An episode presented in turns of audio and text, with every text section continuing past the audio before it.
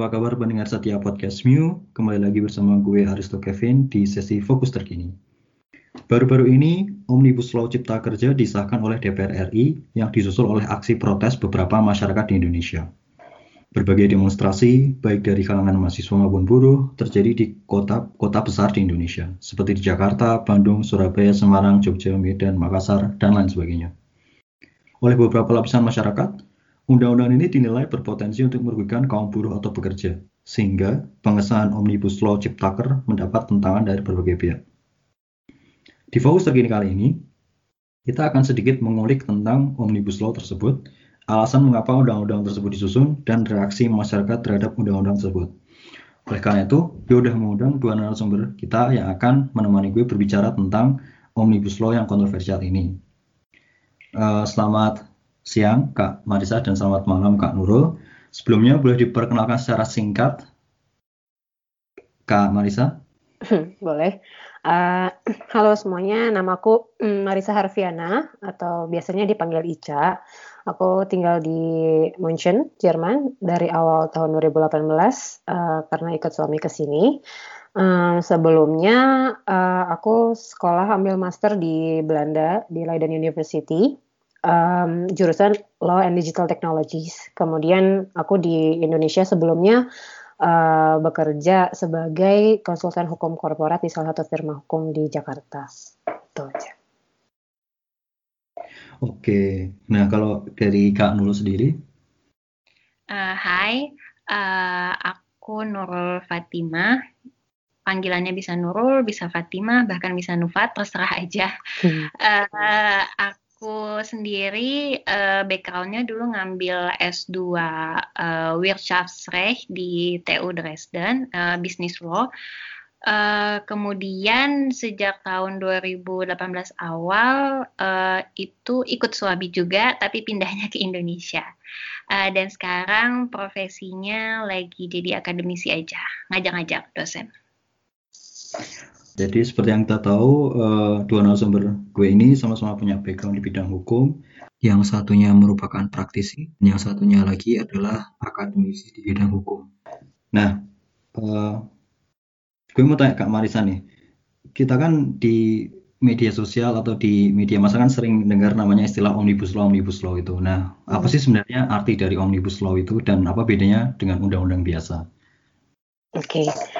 Um, sebelum aku kasih penjelasan dan ngobrol-ngobrol lebih lanjut, aku mau kasih disclaimer dulu ya. Aku uh, di sini menjelaskan dan mungkin kasih pandangan karena uh, ini uh, karena background aku sebagai orang hukum aja ya, karena uh, pengalaman aku sebagai um, praktisi hukum. Tapi aku bukan expert di bidang hukum tata negara ataupun ketenaga kerjaan. Jadi um, ya ini adalah pandangan umum aku aja ya. Balik lagi ke omnibus law Um, aku ini mengutip dari hukum online. Uh, omnibus law sendiri itu berasal dari kata omnis dari bahasa Latin yang artinya untuk semuanya. Jadi um, omnibus law itu adalah hukum untuk semua atau undang-undang sapu jagat uh, atau undang-undang yang mengcover uh, kebijakan di multisektor. Tujuan umumnya apa sih omnibus law ini? Uh, biasanya omnibus law ini dibentuk tujuannya untuk menyederhanakan, menyelaraskan peraturan perundang-undangan yang saling tumpang tindih atau kontradiktif satu sama lain. Biasanya ini tuh uh, dibentuk karena situasi um, peraturan perundang-undangan satu negara yang sudah terjadi overregulasi. Seperti itu secara general. Oke, jadi kalau boleh gue rangkup, jadi perbedaan mendasar dari omnibus law sama undang-undang biasa itu adalah omnibus law itu bisa dikatakan merangkum atau uh, mencakup undang-undang dari berbagai bidang, tapi kalau undang-undang biasa itu umumnya dikelompokkan menurut bidangnya gitu. Benar betul begitu Kak Marisa? Betul, betul.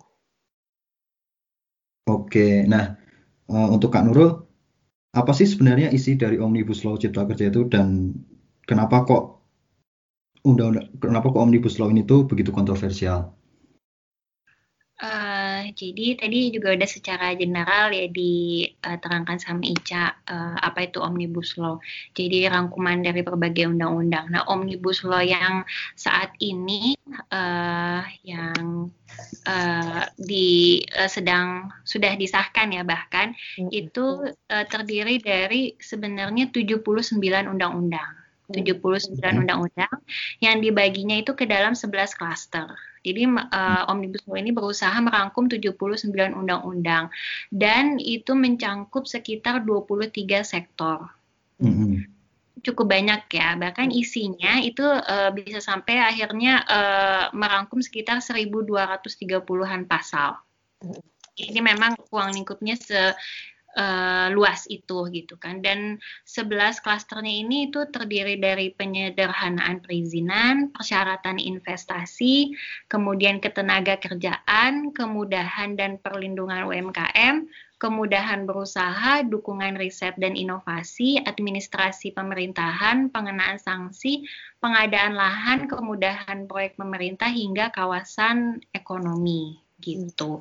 Uh, dan kenapa kemudian omnibus law ini menjadi kontroversial? Mungkin dimulai dulu dari istilahnya ya uh, atau metodenya gitu yang digunakan untuk kemudian merangkum berbagai undang-undang ini itu juga belum lumrah di Indonesia istilah omnibus ini. Jadi itu sendiri sudah uh, menjadi perdebatan tersendiri apakah bisa diterapkan di Indonesia atau tidak gitu. Kemudian uh, selain itu juga uh, dari mulai proses penyusunannya hingga kemudian dari substansi omnibus law itu sendiri itu. Nah, tapi pertanyaan selanjutnya adalah kendati sifat kontroversialnya, mengapa pemerintah mencetuskan dan DPR mensahkan undang-undang tersebut sih? Apa sih alasan sebenarnya undang-undang ini tersebut dibuat? Mungkin dari Kak Marisa dulu kali ya. Mungkin sejauh dari pengetahuan aku ya, latar belakang kenapa omnibus law di Indonesia ini diterapkan itu karena peraturan perundang-undangan di Indonesia itu sudah overregulated. Banyak yang tumpang tindih, baik yang kontradiktif, baik level pusat maupun daerah. Dan ini dilihat sebagai um, suatu hambatan bagi banyak uh, pihak. Salah satunya itu um, pelaku usaha dan uh, pekerja ya gitu. Um, jadi tujuannya dibentuk si omnibus law ini sendiri adalah um, salah satu solusi dari overregulasi itu sendiri. Kemudian um, ease of doing business atau menciptakan iklim usaha yang lebih baik dan serta untuk membuka lapangan kerja baru dan meningkatkan pertumbuhan ekonomi di Asia Indonesia dan Asia Tenggara. Seperti itu. Oke, Kak Nurul mungkin mau menambahi? Uh, secara uh, umum uh, tadi yang seperti dikatakan oleh Ica gitu. Uh, dan mungkin kalau misalnya kita berbicara dari tujuan undang-undangnya ya kita juga uh, mungkin harus bisa memahami dari sebenarnya nanti arahnya ini tuh akan ke mana gitu dengan dibuatnya omnibus law ini gitu kan. Dan kalau berbicara seperti itu kan berarti kita berbicara mengenai politik hukumnya gitu kan. Itu bisa kita lihat baik dari substansinya ataupun uh, proses pembuatan uh, omnibus law ini gitu. Dan uh, arahnya itu mungkin bisa kita lihat itu mulai dari pidato Presiden Jokowi sendiri ya saat pelantikan presiden gitu kan.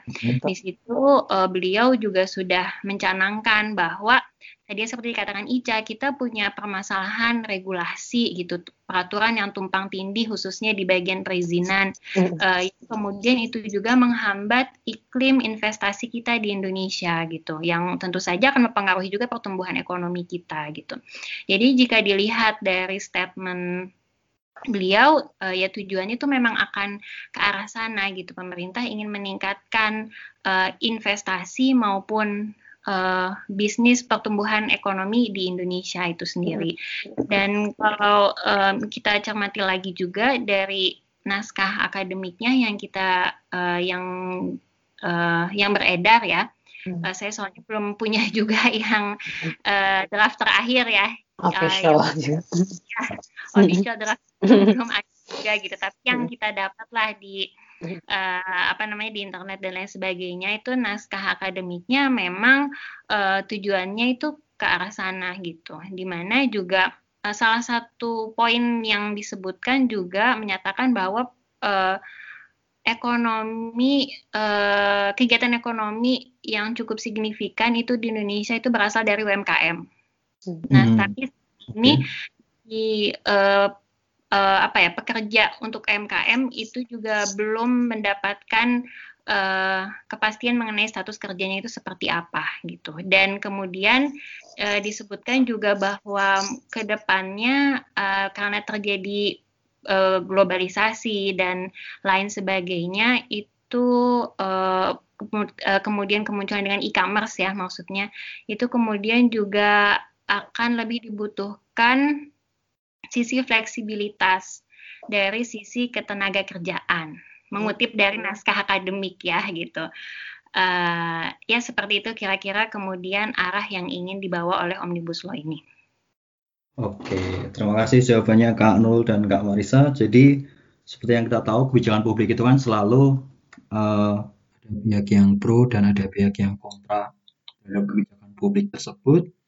Ada pihak yang setuju dan ada juga pihak yang kritis memandang kebijakan publik tersebut. Nah, Kak Marisa, uh, gue pengen tahu nih, apa sih kira-kira dampak dari pengesahan Omnibus Law tersebut? Um, seperti yang tadi udah di uh, mention sebelumnya, ini kan Omnibus Law ini mengcover multisektor ya, kebijakan multisektor. Kalau kita bilang dampak, dampaknya luas gitu. um, mungkin sebelum masuk ke situ, perlu diperjelas Omnibus Law di Indonesia ini yang dibentuk ada dua ya secara general. Ada Omnibus Law Cipta Kerja dan kedua Omnibus Law perpajakan. Tapi yang kita bicarakan saat ini Omnibus Law Cipta Kerja aja ya, gitu. Yeah. Ya. Uh, dampaknya adalah sebenarnya mungkin aku mau uh, fokus di dua aja kali ya, karena kalau misalnya tadi bahas 11 klaster kayaknya akan terlalu luas. Jadi aku akan hmm. Mungkin jelasin sedikit dari perspektif investasi sama ketenaga kerjaan aja gitu. Kalau dari investasi uh, dampaknya itu sebenarnya um, peningkatan ekosistem investasi, yaitu dengan cara apa? Penerapan perizinan perusaha, uh, berusaha berbasis risiko. Kemudian hmm. yang kedua penyederhanaan persyaratan dasar perizinan berusaha, pengadaan tanah dan pemanfaatan lahan, dan yang ketiga penyederhanaan perizinan, uh, sorry, ya, yang ketiga penyederhanaan perizinan berusaha sektor, dan yang terakhir penyederhanaan persyaratan investasi. Itu dari segi investasi ya. Um, karena kan sebelum sebelum adanya omnibus law ini sebenarnya kegiatan berusaha di Indonesia itu sebenarnya cukup berbelit-belit gitu. Jadi hmm. uh, terkait sama poin pertama penerapan perizinan ber, berusaha berbasis risiko itu diharapkan dapat uh, menyederhanakan penerbitan perizinan berusaha. Jadi lebih efektif dan sederhana. Iya, pokoknya terkait poin penerapan perizinan berusaha berbasis risiko itu nanti uh, bidang usaha itu akan dibagi jadi risiko rendah, risiko menengah, dan risiko tinggi. Dan itu akan berdampak ke um, persyaratan perizinannya, gitu. Uh, di mana kegiatan usaha berisiko rendah hanya perlu NIB aja atau nomor induk berusaha yang terus kemudian kegiatan usaha berisiko menengah wajib punya NIB dan sertifikasi standar, sedangkan yang uh, berisiko tinggi wajib punya NIB, izin usaha dan serta izin usaha yang merupakan persetujuan dari pemerintah pusat. kira eh, kira-kira yang salah satu perubahan yang signifikan di situ. Kemudian nggak hanya tentang perizinan berusaha, hmm, ada juga ini dampak yang cukup lumayan signifikan dari sisi investasi yaitu tentang terkait penanaman modal asing, gitu. Hmm uh, penanaman modal asing kalau mengacu ke undang-undang penanaman modal yang dulu, jadi bidang usaha yang terbuka bagi asing itu tuh memang ada tiga kategori dulu ya. Ada hmm. bidang usaha yang tertutup, hmm. kemudian ada bidang usaha yang terbuka sepenuhnya, dan yang ketiga uh, bidang usaha yang uh, terbuka bersyarat, secara bersyarat dengan persyaratan. Hmm. Nah, dengan diadakannya omnibus law ini, uh, bidang usaha itu yang terbuka bagi as, bagi as, uh, sorry bidang usaha untuk penanaman modal asing itu jadi dibagi jadi dua aja. Ke bidang usaha yang terbuka secara sepenuhnya atau tertutup. Jadi either dua itu. Uh, jadi yang kebayang adalah uh, kalau dulu kita punya namanya daftar negatif investasi Gitu. Jadi di daftar negatif investasi itu akan ada list bidang-bidang usaha apa aja yang uh, tertutup uh, dan um, terbuka uh, secara bersyarat. Misalnya apa? Misalnya uh, usaha perkebunan yang kurang dari 25 hektar itu tuh harus syaratnya adalah dengan kemitraan UMKM atau perbenihan ber, uh, perbina, berbenihan anggur yang maksimal hmm. kepemilikan asingnya 30% aja. Hmm. Nah, jadi dengan adanya omnibus ini nggak ada yang kayak gitu-gitu lagi. It's either um, terbuka 100% sama asing atau benar-benar tertutup. Udah itu aja. Jadi itu mungkin dianggap dilihatnya sebagai suatu bentuk simplifikasi ya maksudnya supaya um, membuka kesempatan investasi lebih luas lagi dan juga uh, yang tidak apa um, investasi yang nggak berbelit-belit lagi. Jadi yang uh, bisa kita ekspektasikan dari omnibus ini kelihatannya nanti akan ada perpres baru lagi yang akan menggantikan uh, DNI yang uh, existing seperti itu. Kalau um, secara praktis konsekuensinya apa? Misalnya sekarang ada perusahaan PMA atau perusahaan penanaman modal asing yang hmm. udah ada nih. Dia hmm. dia bergerak di bidang usaha yang kebetulan masuk kategori uh, uh, terbuka bersyarat. Terus, tiba-tiba dengan ada omnibus ini ternyata bidang usahanya jadi terbuka 100% gitu misalnya gitu. Hmm. Artinya apa? Artinya shareholdersnya harus berembuk lagi apakah mereka akan stay dengan komposisi persentase saham yang seperti itu aja atau mau berubah atau gimana. Kalau misalnya mereka memutuskan untuk berubah dan uh, let's say mau jadi 100% dimiliki, 100% dimiliki nama asing, artinya ya dia harus ganti uh, uh, anggaran dasar lagi, harus ganti uh, izin dan uh, ya artinya apa? Jadi akan ada proses administrasi um, lagi gitu. Dia harus meng mengajukan lagi ke BKPM gitu. Jadi ya kira-kira kalau dari praktis dampaknya akan kayak gitu. Terus um, itu dari segi penanaman modal asing. Kalau dari UMKM secara general tadi kayaknya udah di mention sama Nurul juga, memang omnibus ini memang secara general memang mempermudah UMKM, termasuk soal perizinannya, terus mem membuka juga kesempatan untuk kemitraan dengan industri yang lebih besar, soal sertifikasi halal juga jadi dipermudah, dan juga adanya uh, kemudahan fasilitas tempat usaha. Secara singkat dari dari um, perspektif investasi itu yang terjadi dengan adanya omnibus law. Uh, kemudian soal tenaga kerjaan, hmm. ini rada panjang nih. Ini mau uh, mau langsung dijelasin semua atau gimana nih Aristo? Uh, nggak apa-apa dijelasin aja. Oke. Okay. Masih, ini masih 15 18 menit. Oke. Okay. Uh, dari ketenaga kerjaan mungkin uh, secara garis besar yang paling um, terpengaruh itu mungkin uh, di bidang di bukan di bidang sorry di di poin mengenai tenaga kerja asing terus hmm. tentang uh, perjanjian kerja hmm. khususnya di PKWT terus mengenai lembur atau cuti terus mengenai outsourcing terus kemudian mengenai upah pengakhiran hubungan kerja pesangon serta jaminan kehilangan pekerjaan hmm. oke okay. dari poin tenaga kerja asing uh, kita kan dengar nih narasi di luar sana, wah sejak ada omnibus law um, tenaga kerja asing jadi lebih gampang masuk ya, segala, jadi nggak ada syarat segala macam gitu kan, yang kita dengar gitu.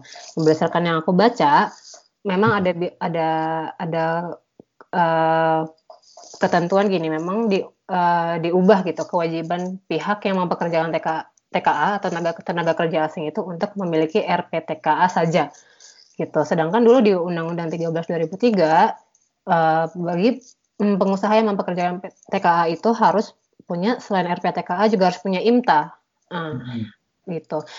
Tapi sebenarnya praktik uh, hanya untuk memiliki RPTKA ini aja tuh udah diterapkan dari tahun 2018 sejak diberlakukannya Perpres 20 2018 gitu. Jadi ini bukan hal yang baru gitu. Oh, tapi memang orang jadi um, bias ngelihatnya gara-gara ngelihat perbandingan dengan undang-undang ketenaga kerjaan yang lama aja wah jadi jadi uh, suatu yang baru nih suatu, apa ya uh, jadi gampang banget nih TKA masuk ya. Sedangkan ini prakteknya hmm. udah lama dari 2018 di di di diberlakukan seperti ini. Gitu. Hmm. terus um, paling yang paling signifikan itu dari soal, soal tenaga kerja asing. Kemudian dari um, soal perjanjian kerja. Jadi gini ya, hmm, secara general itu kan perjanjian kerja itu ada dua, ada PKWT sama PKWTT. Di mana PKWT itu uh, istilahnya kontrak kerja temporer, sedangkan PKWTT itu uh, uh, apa kontrak kerja permanen. Yang jadi isu di sini tuh um, mungkin lebih ke PKWT ya atau si hmm. perjanjian kerja temporer itu karena mm, di undang-undang lama itu kan di, dibilang bahwa um, perjanjian kerja PKWT itu maksimal dua tahun. Dan diperpanjang maksimal satu tahun jadi total tiga tahun sedangkan ketentuan itu memang dihapus gitu oke okay. dihapus di undang-undang uh, omni uh, ciptaker ini gitu Um, memang sih sebenarnya kalau menurut aku pribadi ada dua kemungkinan. It's either jadi ruang bagi si pengusaha untuk terus memperpanjang PKWT untuk jangka waktu ter tidak terbatas atau malah bisa jadi kebebasan bagi pekerjaan dan pemberi kerja untuk menyepakati jangka waktu sesuai yang kebutuhan masing-masing gitu. Jadi hmm. Hmm, ini tergantung perspektif aja sih gitu. Tapi ya memang sih perlu diakui memang ini juga bisa menimbulkan loophole kalau menurut aku gitu. Okay. Uh, itu, itu itu dari perkara PKWT. Kemudian um, selanjutnya mengenai outsourcing.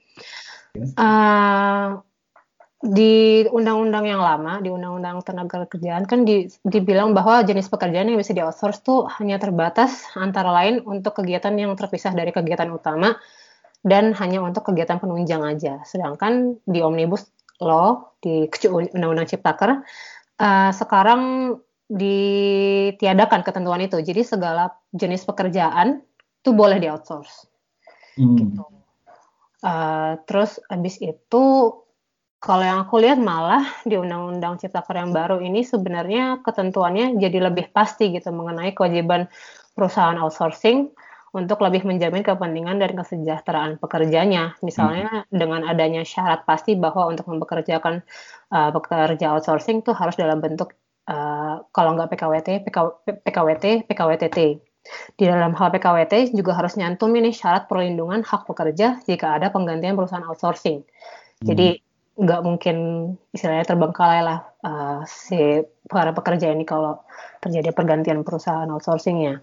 Kemudian yang kedua perusahaan outsourcing juga harus sekarang berbentuk badan hukum dan punya izin yang sesuai diter yang diterbitkan oleh pemerintah, pusat. Justru jadi yang aku lihat justru sekarang peraturannya jadi lebih tegas dan jelas gitu untuk demi menjamin kepentingan uh, para pekerja outsource ini. Itu dari outsourcing. Kemudian dari uh, poin mengenai waktu lembur dan istirahat atau cuti kemudian ada narasi ada narasi wah uh, apa namanya uh, ibu hamil segala macam udah gak punya cuti segala macam bla bla bla. Tapi dari teks yang aku baca um, nggak seperti itu. Masih ada semuanya masih ada. Uh, ini yang ini aku akan bahas yang yang, yang sesuai pembacaan aku aja ya. Ini memang ini batas waktu, soal waktu lembur. Waktu lembur memang sih dinaikkan dari tiga jam per hari dan 14 jam per minggu menjadi 4 jam per hari dan 18 jam per minggu. Mm-hmm. Memang ada kenaikan batas maksimal jam lembur. Tapi regardless perubahan tersebut, ini akan tetap subjek, subjek ke persetujuan pekerja yang bersangkutan. Jadi kalau misalnya pekerjanya nggak setuju, ya wes, nggak nggak nggak hmm. nggak bisa diterapkan gitu. Oke okay, oke okay, oke. Okay. Terus kemudian ada perubahan istirahat mingguan jadi hanya satu hari untuk enam hari kerja per minggu. Tadinya ada opsi uh, atau dua hari untuk lima hari kerja per minggu. Terus habis itu mengenai istirahat panjang selain cuti dan istirahat mingguan uh, juga di, diubah menjadi subjek uh, kesepakatan di perjanjian kerja peraturan perusahaan atau PKB gitu. Jadi uh, memang yang aku lihat di sini banyak sih pengaturan-pengaturan mengenai hal ini yang kemudian diserahkan kembali ke perjanjian kerja atau peraturan perusahaan itu. Jadi memang mengembalikan lagi ke ranahnya uh, kesepakatan antara si pemberi kerja dan pekerja itu sendiri gitu, instead of diatur secara uh, rigid di undang-undang gitu. Kemudian uh, kita pindah ke topik mengenai upah kerja. Ini memang ada perubahan yang lumayan uh, lumayan signifikan di sini. Jadi upah minimum provinsi itu ditetapkan oleh gubernur dan hmm. gubernur juga bisa menetapkan upah minimum untuk kabupaten dan atau provinsi hmm. dengan syarat tertentu. Uh, ini memang ke apa ya uh, pengaturannya memang rada membingungkan gitu. Jadi uh, ketentuan penetapan upah minimum berdasarkan wilayah dan sektor provinsi atau kabupaten atau kota diubah menjadi berdasarkan kondisi ekonomi dan ketenaga kerjaan dan dengan syarat sesuai dengan pertumbuhan ekonomi dan inflasi daerah yang bersangkutan. Ini hmm. ketentuan ini khusus untuk upah minimum di kabupaten atau kota yang ditentukan oleh gubernur. Nah, kondisi ekonomi ini dipantau dari uh, data yang diprovide oleh lembaga yang berwenang di bidang statistik. Tapi nggak dijelaskan ini, mesti lembaga mana ini yang yang yang sebenarnya berwenang di bidang statistik yang boleh memprovide data untuk menentukan upah minimum ini gitu. Yang aku, sepanjang yang aku baca belum jelas apakah lembaga, lembaga ini harus lembaga pemerintah kah atau bisa mm -hmm. ya, um, swasta kah gitu loh. Mm -hmm. Hmm, terus abis itu um, ada ketentuan juga upah, upah minimum kabupaten kota yang diterapkan gubernur itu harus lebih besar dari upah minimum di provinsi. Gitu. Um, uh, sejauh ini ya itu sih gitu. Jadi menurutku ketentuannya uh, agak lumayan apa ya gray, ada gray areanya banyak gitu. Jadi maksudnya penentuan upah minimum ini kita nggak jelas gitu. Maksudnya pat, patokannya itu apa gitu karena nggak ada formulasi tertentu um, mengenai penetapan upah minimum ini. Nah, hmm. Jadi again menimbulkan potensi loophole lagi gitu. Oke. Okay. Uh -uh. Terus um, melanjutkan ke masalah pengakhiran dan pemutusan hubungan kerja. Hmm. Um, Oke, okay, um, ini sebenarnya masalah pengakhiran hubungan kerja ini sebenarnya menambahkan kebebasan bagi pemberi kerja atas alasan pengakhiran perjanjian kerja.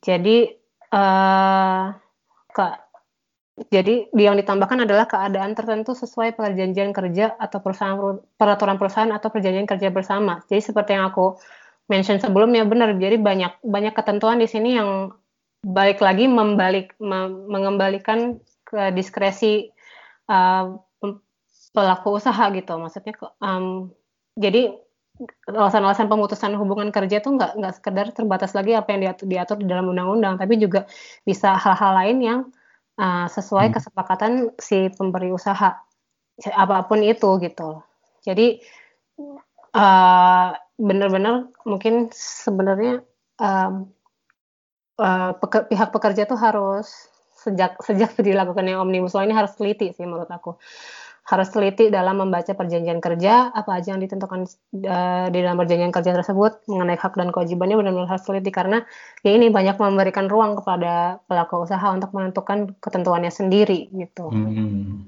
Oke oke oke.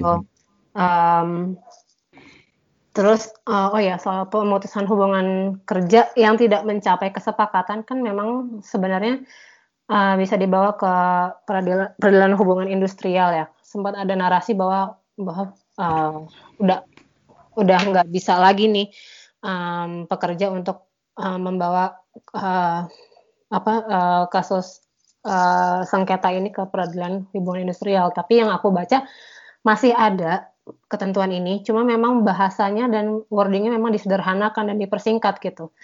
Memang potensi menimbulkan loophole-nya memang jadi lebih besar gitu, tapi mm -hmm. peraturan mengenai um, apa menyelesaikan pemutusan hubungan kerja lewat hubungan industri hubungan industrial itu masih ada. Cuma memang jadi sangat sederhana uh, uh, penentuannya di situ. Kemudian um, mengenai pesangon. Kemudian mengenai pesangon uh, banyak ini kan juga narasi yang beredar di mana-mana. Uh, wah uh, pesangon dihapus gitu. Nggak uh, ada lagi uh, pesangon kalau uh, apa namanya pekerja dipecat segala macam gitu. Uh, ketentuan perhitungan pesangon berdasarkan masing-masing alasan pemutusan hubungan kerja itu memang dihapus gitu, memang dihapus. Dan akhirnya ketentuannya itu hanya mengacu ke ketentuan umum perhitungan pesangon berdasarkan masa kerja aja, termasuk formula perhitungan pesangon juga jadi uh, ya itu jadi jadi mengacunya cuma ke masa kerja aja gitu. Sebelumnya kan ada pasal-pasal lanjutan gitu misalnya uh, pemutusan hubungan kerja karena alasan alasan pelanggaran dan segala macam tuh punya formulasinya sendiri-sendiri tapi sekarang itu udah nggak ada dan hanya mengacu ke uh, ya masa kerja itu terus um, dari perhitungan pesangon berdasarkan masa kerja memang ada perubahan di undang-undang yang lama itu jumlah pesangon bagi pekerja dengan masa kerja 24 tahun atau lebih itu bisa mencapai 32 kali gaji per bulan. Hmm. Sedangkan hmm. di Undang-Undang Ciptaker ini memang turun jadi 5, 19 kali gaji per bulan.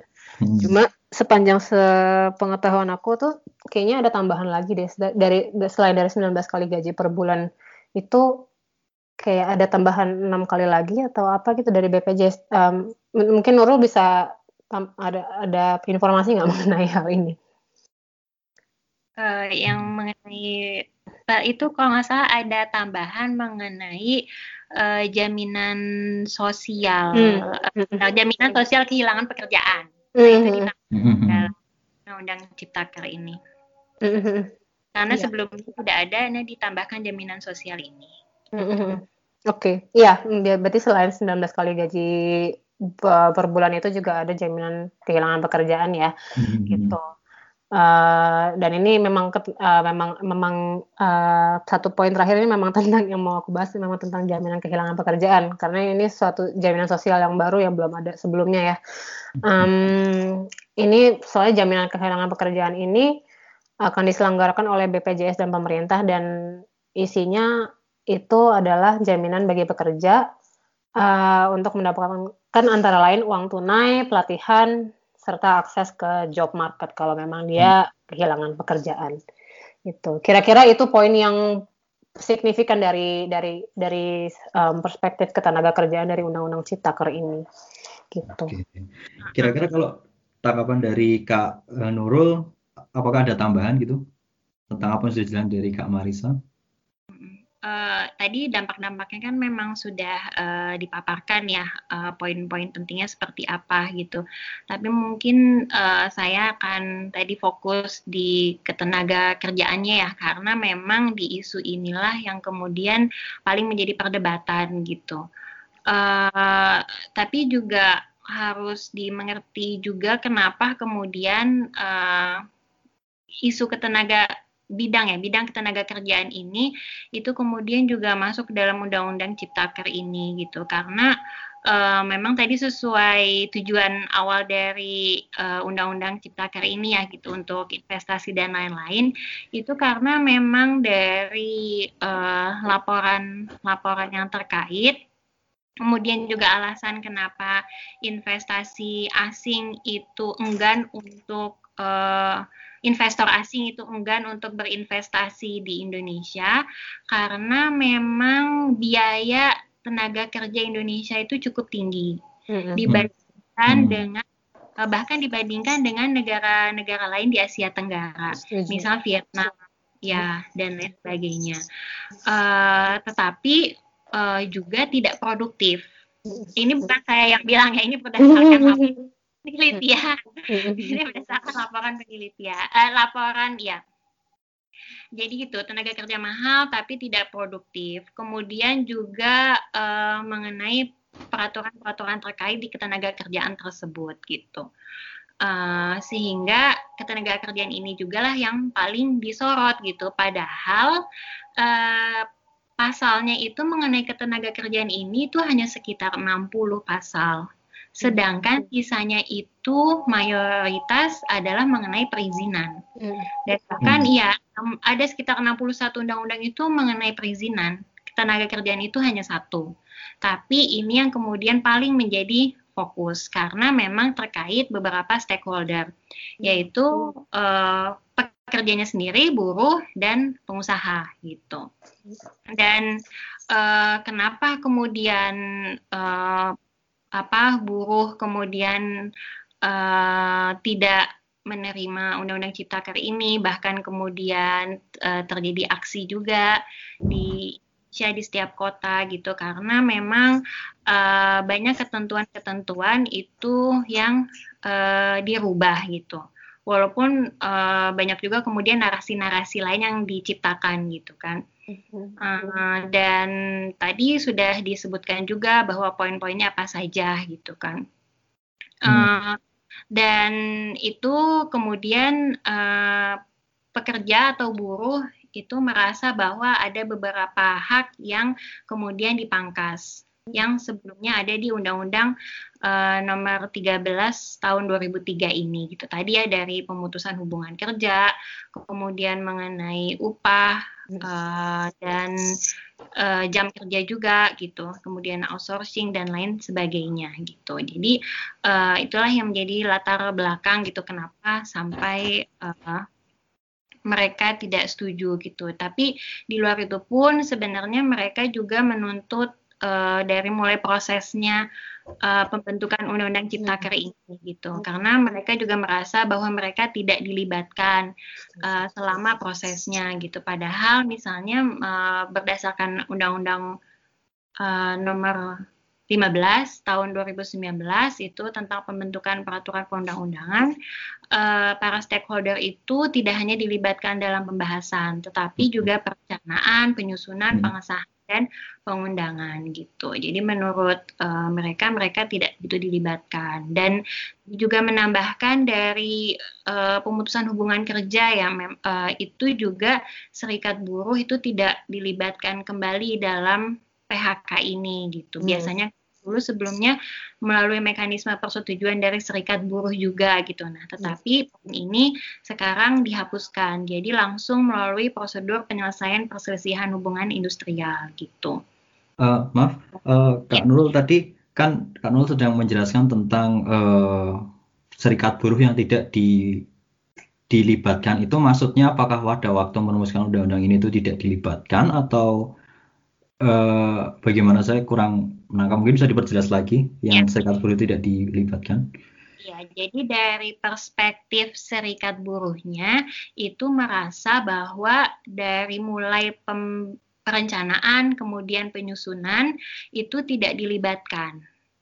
Padahal hmm. menurut undang-undang tentang pembentukan peraturan undang-undang seharusnya mereka sudah dilibatkan dari mulai awal proses tersebut gitu. Hmm. Itu dari perspektif serikat buruhnya ya. Okay. Jadi mungkin di, dijelasin sedikit kalau serikat buruh itu apa role gitu. Mungkin kan um,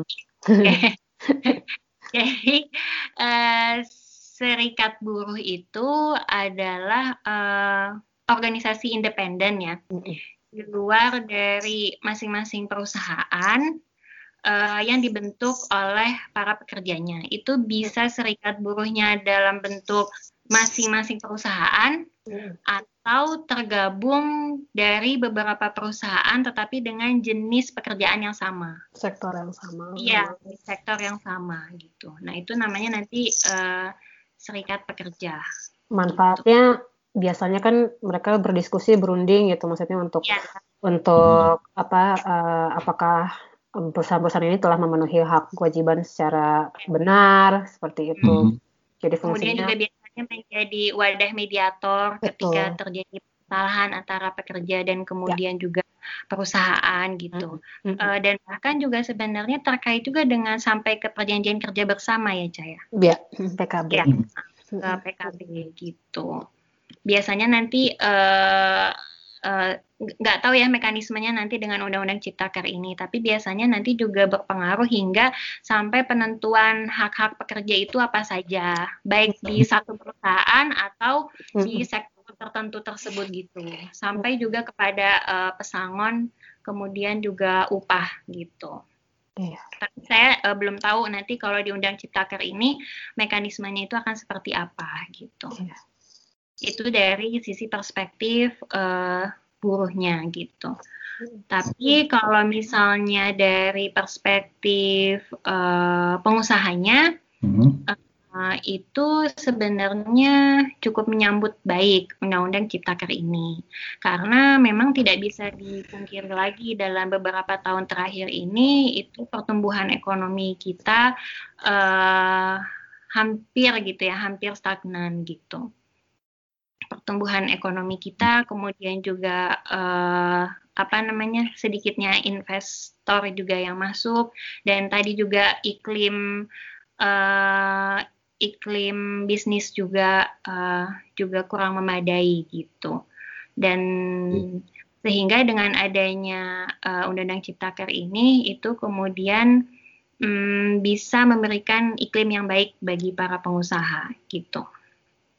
Oke, jadi tadi Kak Nurul dan Kak Marisa udah menjelaskan kira dampak dari pengesahan Omnibus Law tersebut. Nah, saya mau tanya Kak Marisa lagi nih. Reaksi masyarakat reaksi masyarakat terhadap pengesahan Omnibus Law itu apa sih Kak? Oke, kalau kita bicara reaksi masyarakat seperti yang kita sudah lihat di berita ya gitu, maksudnya banyak sekali pertentangan gitu yang terjadi dalam masyarakat uh, atas pengesahan omnibus law ini, banyak demonstrasi, kemudian um, perdebatan sana sini gitu ya.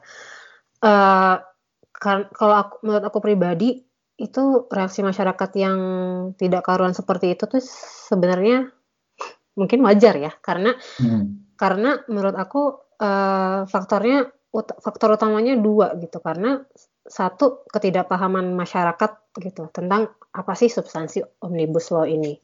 Yang kedua itu banyaknya juga hoax atau false news yang beredar di mana-mana gitu. Mm-hmm. Sedangkan kalau boleh jujur ya omnibus law ini rumit banget rumit banget. Hmm. Maksudnya bayangan tadi 79 undang-undang dijadikan satu, kemudian juga metodenya itu juga tidak hanya menghapus dan mencabut aja atau mengganti sepenuhnya enggak loh.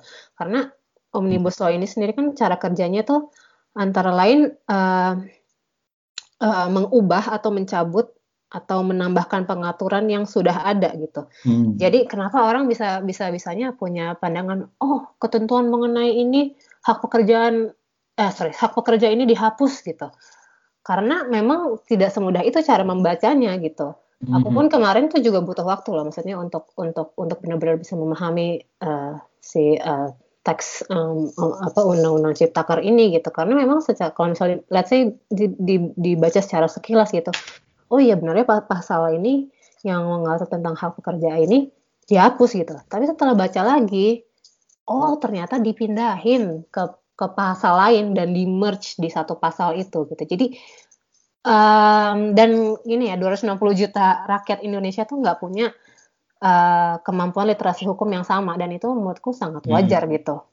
Dan ya akhir akhirnya hal-hal inilah yang menimbulkan uh, terjadinya misalnya pemberontakan di masyarakat gitu. Karena hmm. apa ya pasti masyarakat merasa insecure gitu.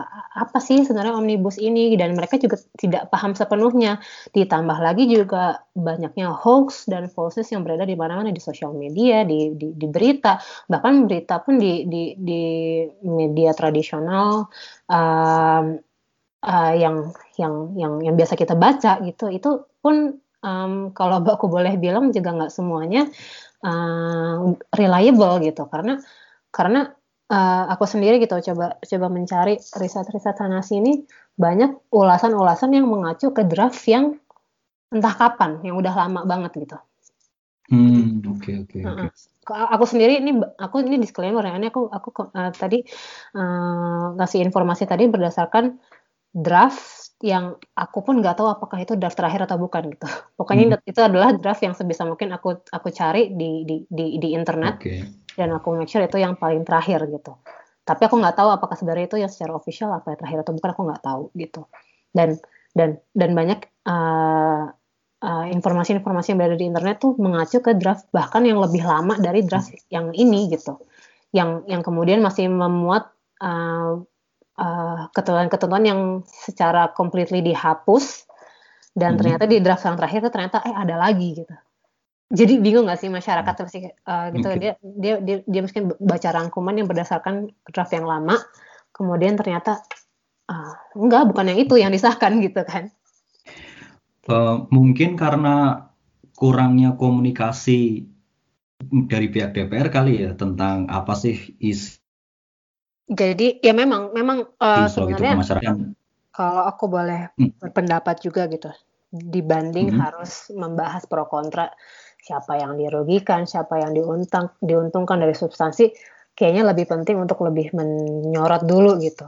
uh, hmm. proses pembentukan dan perancangan dan pengesahan omnibus law ini itu udah benar belum sih gitu hmm. karena karena sebenarnya kan yang namanya secara secara, umum ya secara diatur juga dalam undang-undang uh, pembentukan peraturan perundang-undangan bahwa satu undang-undang itu harus dibentuk tuh harus memenuhi beberapa asas gitu. Salah satu asasnya adalah asas keterbukaan.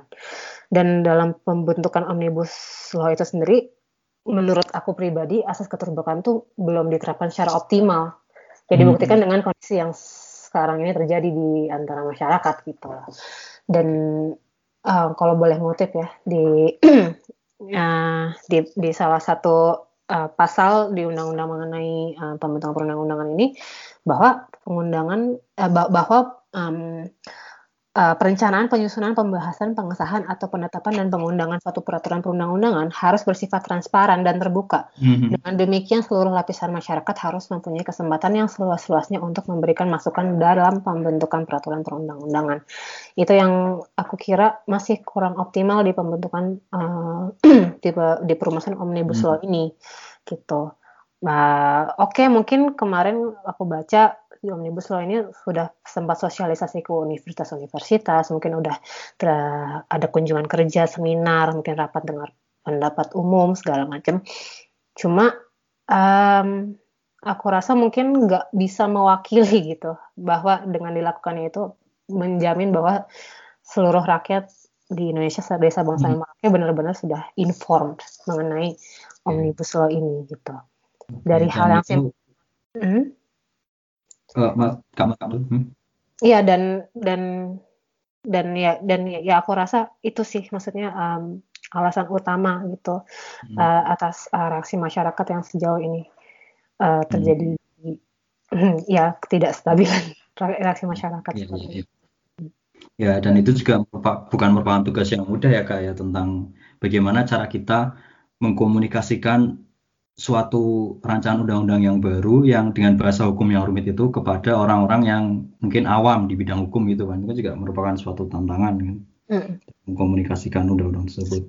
Betul. Oke. Okay. Nah saya sekarang mau tanya Kak Nurul nih.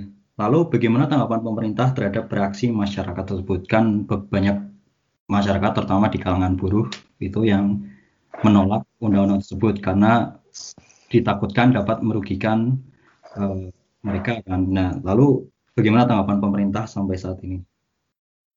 Iya, uh, tadi itu uh, kan memang menimbulkan reaksi yang cukup besar ya di masyarakat gitu kan. Uh, namun juga kalau dilihat dari perspektif pemerintah uh, itu juga bisa dipahami bahwa pembentukan Undang-Undang Ciptaker ini kan memang cukup rumit ya dan lintas hmm. sektoral begitu luas gitu. Pasalnya juga sangat banyak gitu.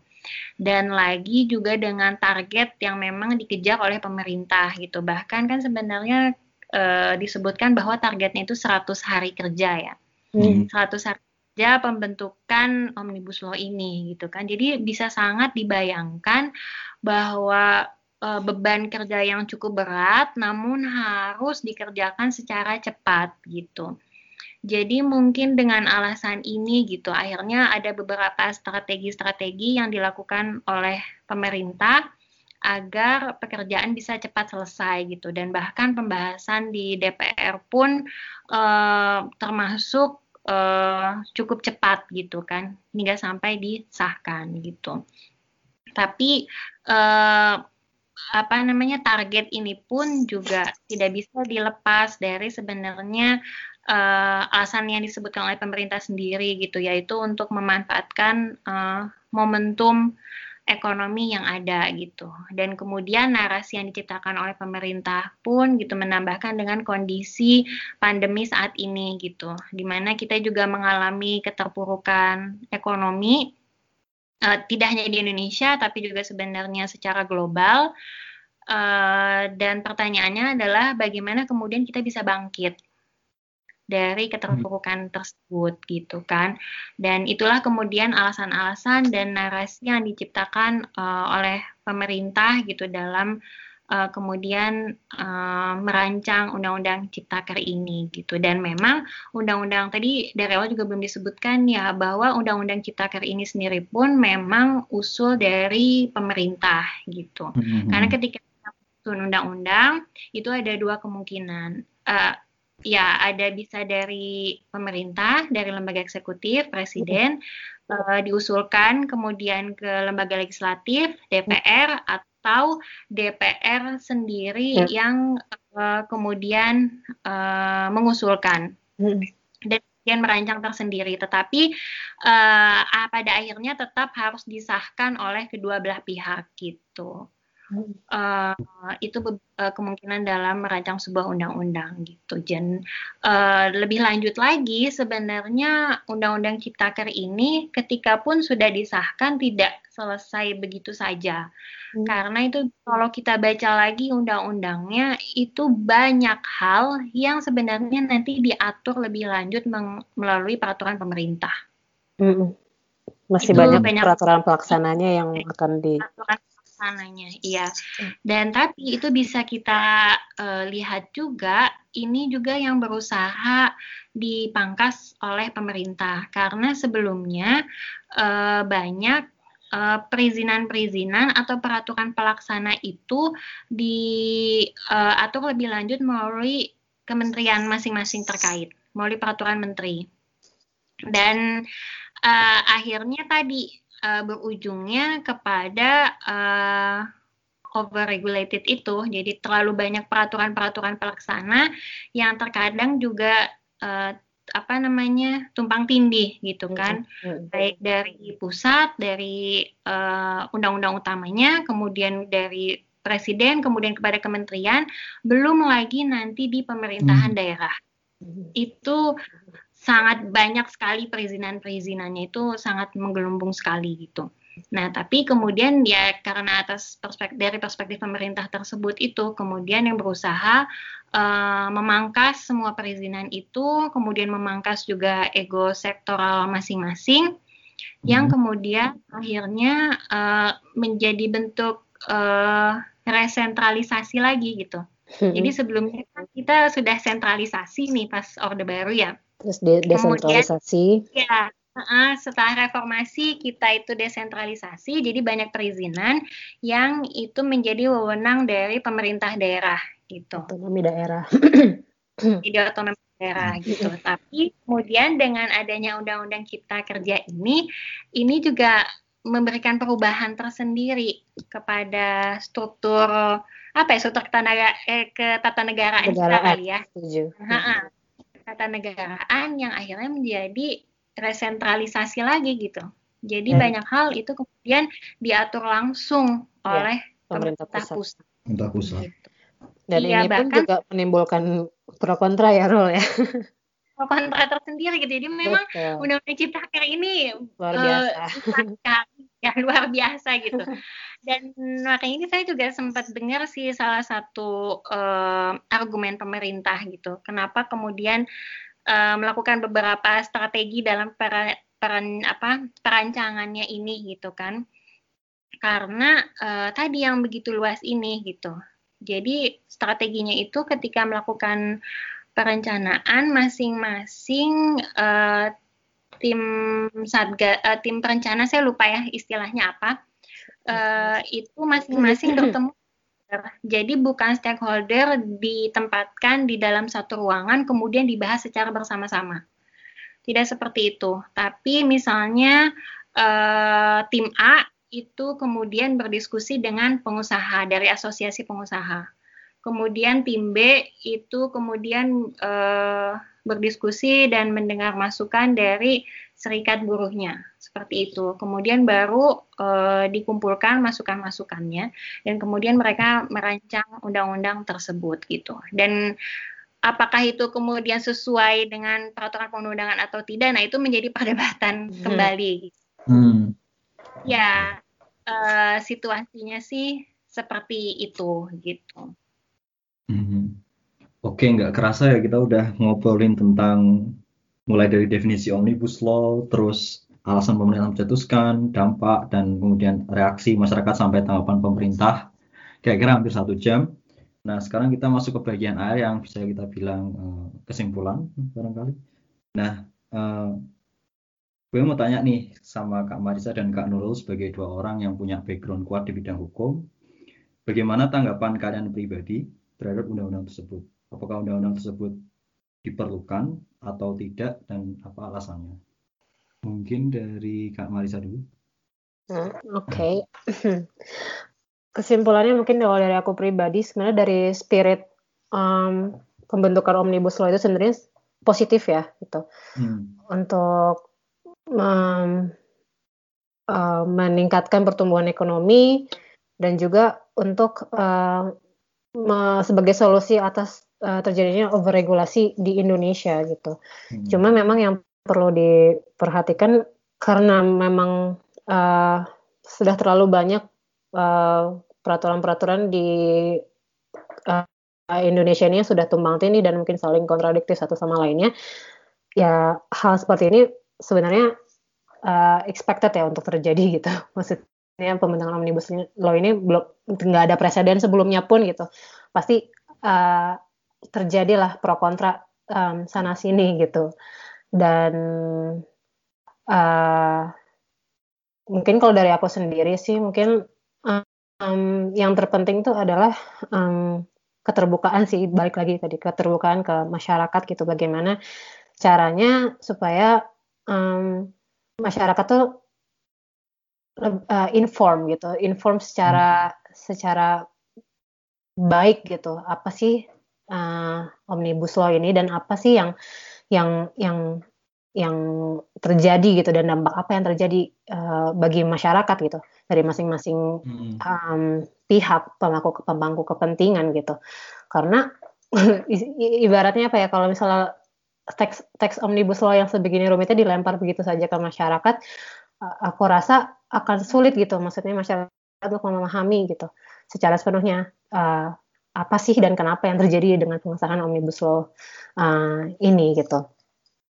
Um, nggak tahu sih aku mungkin kebayangnya karena rumitnya ini mungkin seharusnya mungkin dari pemerintah tuh mungkin ada entah inisiatif atau hmm. apa gitu. Bagaimana sih cara menyampaikan gitu ke masyarakat dengan lebih mudah dan lebih simpel gitu mengenai omnibus law ini. Entah mungkin uh, segera di di disebarkan teks final yang benar-benar sudah official dikeluarkan oleh DPR supaya tidak terjadi uh, kesimpang siuran seperti ini uh, atau mungkin juga di, bisa dikeluarkan uh, teks yang sudah consolidated gitu, yang sudah terkonsolidasi jadi supaya masyarakat bisa terlihat dengan jelas apa sih sebenarnya perbedaannya, apa sih sebenarnya yang apa hmm. yang diubah gitu, apa yang diganti gitu, apa yang apa yang baru, apa yang sudah tidak ada. Jadi hmm. uh, masyarakat bisa lebih mudah memahami gitu, nggak nggak nggak lagi-lagi kayak kayak kayak begini, kata A begini, kata B begitu gitu.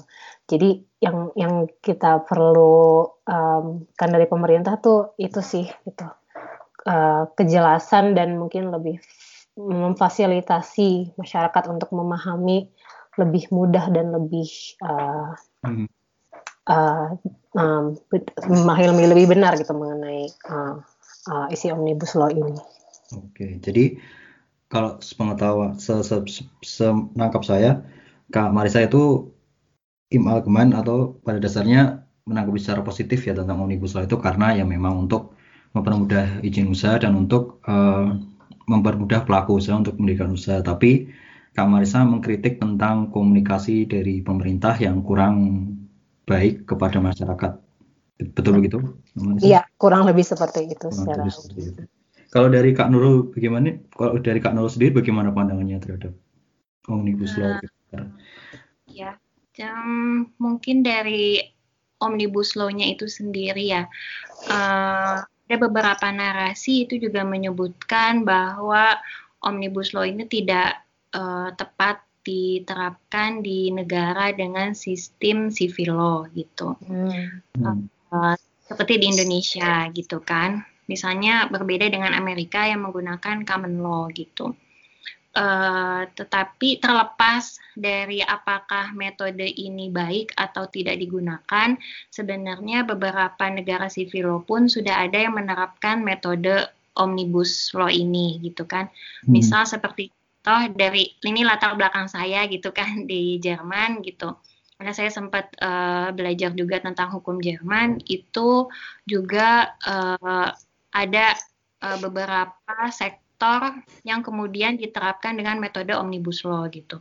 Uh, saya agak lupa nama undang-undangnya, tapi itu tentang data shoots and the room di perlindungan uh, data perubahan yang mengikuti uh, perubahan dari Uni Eropa gitu.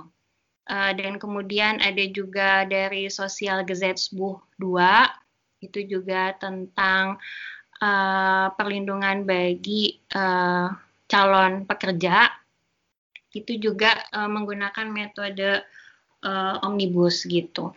Mm, dan uh, banyak memang uh, banyak hal yang sebenarnya uh, menjadi perdebatan di dalam uh, pengaturan uh, di dalam undang-undang uh, cipta kerja sendiri gitu. Khususnya misalnya yang paling disorot khususnya itu adalah mengenai ketenaga kerjaan gitu. Uh, sebenarnya masing-masing punya perspektif tersendiri gitu dan masing-masing punya kepentingan yang ingin dilindungi gitu. Hmm, dan uh, ini sekedar uh, mungkin insight aja kali ya, bukan perbandingan gitu kan, karena masing-masing negara uh, itu kan juga punya kondisinya masing-masing ya. Tapi sebenarnya misalnya contohnya uh, ada hal-hal yang memang sudah lumrah uh, dipraktekkan oleh negara-negara uh, lain, misalnya uh, pengupahan berdasarkan sistem kerja sistem satuan waktu. Jadi hmm. upah per jam lah kan secara lumrahnya itu misalnya juga sudah dipraktekkan oleh Jerman gitu kan hmm. dan bahkan misalnya upah minimumnya itu uh, itu memang berdasarkan jam gitu kan bukan berdasarkan per bulan gitu.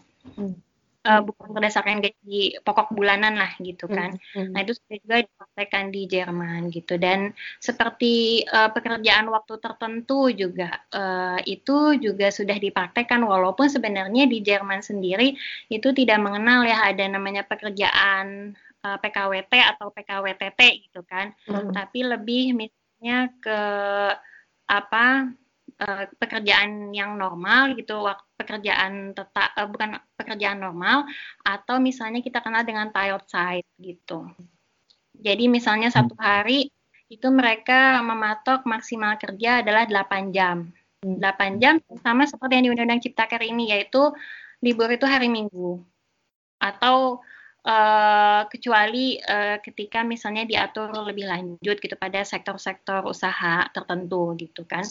Dan uh, yang saya perhatikan ya, ini praktiknya selama di Jerman itu uh, apa namanya itu cukup kemudian memberikan kesempatan kepada uh, pekerja yang memang ingin bekerja uh, tidak penuh waktu gitu. Jadi tidak seminggu kemudian kerja full gitu kan dari jam 8 dari hmm. jam 5 misalnya. Tapi ada juga yang memang ingin seminggu hanya kerja 20 jam.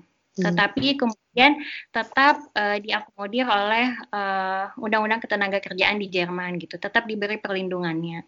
Dan itu juga yang kemudian juga memberikan perlindungan hmm. kepada mahasiswa yang juga ingin uh, bekerja ya untuk membantu hmm. uh, biaya hidup dan lain sebagainya gitu. Atau bahkan biasanya ini beberapa teman saya uh, itu memilih pekerjaan seperti itu karena berkeluarga.